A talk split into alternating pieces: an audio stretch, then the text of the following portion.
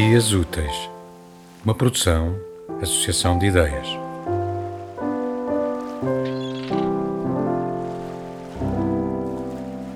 Uma das frases mais citadas de As Mulheres do Meu País é provavelmente uma das primeiras do prefácio, onde Maria Lamas delineia a extensão do seu projeto.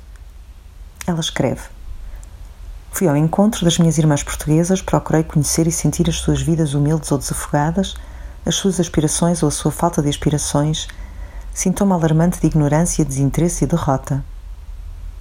Mas uma das frases que mais aparecem no livro não é dela, é citada do que lhe dizem as mulheres que entrevista. Dizem-lhe repetidamente: A nossa vida é muito escrava. Num caderno, Maria Lamas aponta que uma camponesa lhe diz o mesmo, mas com outro enunciado. Somos muito escravas do nosso corpo.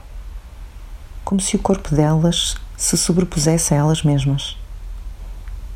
Também aparecem frequentemente as palavras triste, submissa, miserável, mas a palavra que se destaca é escrava. Quando mostro as mulheres do meu país à minha filha, ela não tem curiosidade sobre quem o escreveu. Tem curiosidade sobre aquelas mulheres nas fotografias a preto e branco que parecem habitantes de um país distante. As roupas estrangeiras, os pés sem sapatos, as cabeças cobertas, a sujidade, o aspecto simples, a falta de tecnologia. Porquê? É a pergunta que ela, como qualquer criança, faz. É fácil mostrar como era, mas é difícil explicar porquê. Estudo muito bem as figuras, tal e qual um coreógrafo que vai pôr corpos em movimento. Como se aí residisse alguma explicação que pudesse dar à minha filha.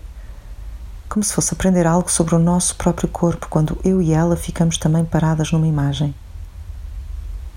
Estudo o modo como as mães sempre seguraram nos bebés e continuam a segurar, e como as rapariguinhas pegam na mão das mais pequenas para as afastar dos perigos. A maneira como as mulheres põem as mãos nas ancas em vez de nos bolsos, como tocam umas nas outras com cumplicidade, como às vezes deixam cair a cabeça a um ângulo diferente do olhar. Vistas assim, de seguida, parecem frames de um movimento contínuo que atravessa décadas, talvez séculos.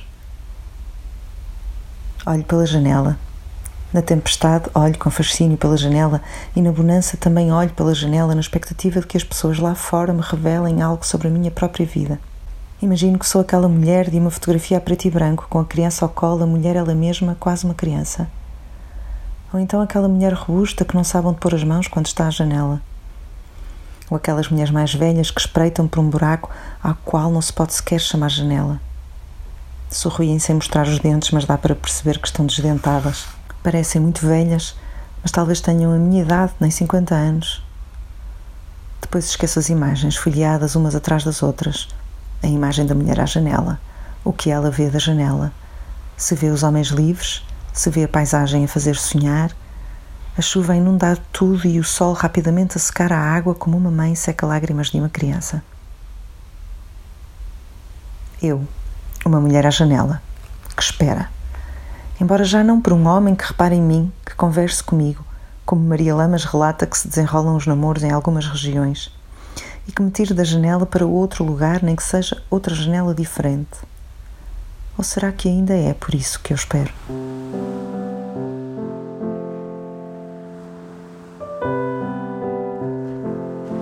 Escutamos um excerto de Lenços Pretos, Chapéus de Palha e Brincos de Ouro, de Susana Moreira Marques, lido pela autora. O livro tem edição Companhia das Letras.